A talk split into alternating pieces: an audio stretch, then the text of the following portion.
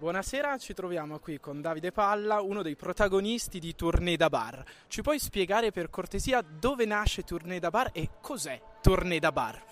Allora, Tournée da Bar è un progetto culturale, in realtà una giovane impresa culturale, noi amiamo definirla anche una start-up culturale che porta i grandi classici del teatro al bar.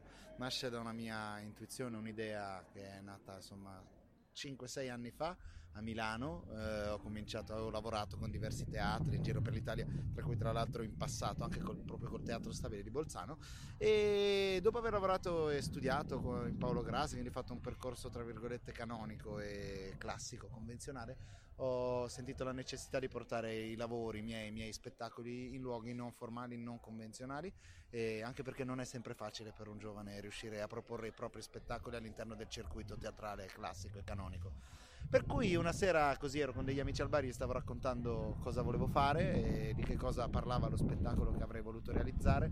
Eravamo in questo bar e c'era molto frastuono. Per farmi sentire ho alzato la voce, mi sono messo in piedi sul tavolo, ma così un po' per scherzo, complice la birra forse, non lo so, però a un certo punto mi sono voltato e c'era il bar tutto in silenzio che mi guardava, è scattato l'applauso e ho detto ok, ho capito dove è possibile fare teatro, è possibile raccontare delle storie.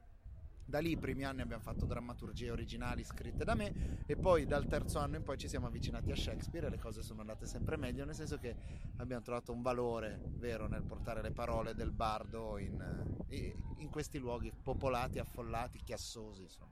Quindi diciamo divulgare la cultura in maniera alternativa e in maniera informale. L'idea è quella, è di andare nei luoghi frequentati molto dai giovani, dai ragazzi, anche cercando di portar loro il messaggio che il teatro è qualcosa di bello, di divertente, di appassionante e che vale la pena andare a teatro. E anche che Shakespeare scrivesse delle belle storie, cioè il fatto di portare le parole di Shakespeare in un bar e che poi a fine spettacolo arrivino dei ragazzi a dire oh ma certo che William Shakespeare scriveva dei testi veramente interessanti, uno dice sì certo, noi li portiamo lì apposta. E poi l'altra cosa, secondo me, incredibile di questa operazione che ho scoperto facendola e avvicinandomi a Shakespeare è il fatto che le parole di Shakespeare al bar, secondo me, risuonano meglio che in teatro, perché sono state scritte per un luogo che era chiassoso, non silenzioso. La tua opera preferita di Shakespeare è perché? Otello perché è la prima che ho affrontato avvicinandomi a Shakespeare quando ho fatto Tournée da Bar. Il primo spettacolo shakespeariano è stato l'Otello, è un testo che adoro.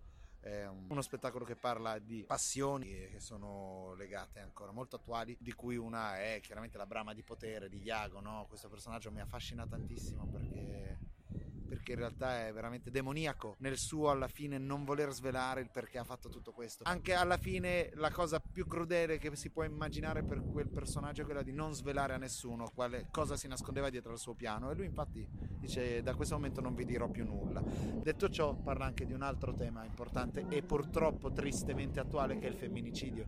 Basta aprire un giornale, è pieno di notizie di donne che vengono uccise da parte di uomini che fanno violenza, e motivo per cui è un testo a cui sono particolarmente affezionato, nel senso che penso che abbia un valore sociale, ma per quello Shakespeare tutti i suoi testi in realtà tirano delle corde che sono quelle che muovono secondo me l'animo umano, parla di delle passioni che sono sempre attuali: gelosia, invidia, brama di potere, amore, morte, no? Insomma, passione. Allora ti ringraziamo, ti auguriamo un in bocca al lupo per questa Tournée da Bar che coinvolgerà appunto qui a Bolzano queste 6 date proprio qui a Bolzano. Te ne approfitto per ringraziare anche gli artisti in realtà coinvolti, dipende da spettacolo a spettacolo, tipo in Amleto siamo in 4 in scena, per cui 3 attori e un musicista, quindi ci sono Enrico Pittaluga, io, Graziano Sirressi come attori, e poi c'è Tiziano Cannas, l'insostituibile polistrumentista come musicista dal vivo.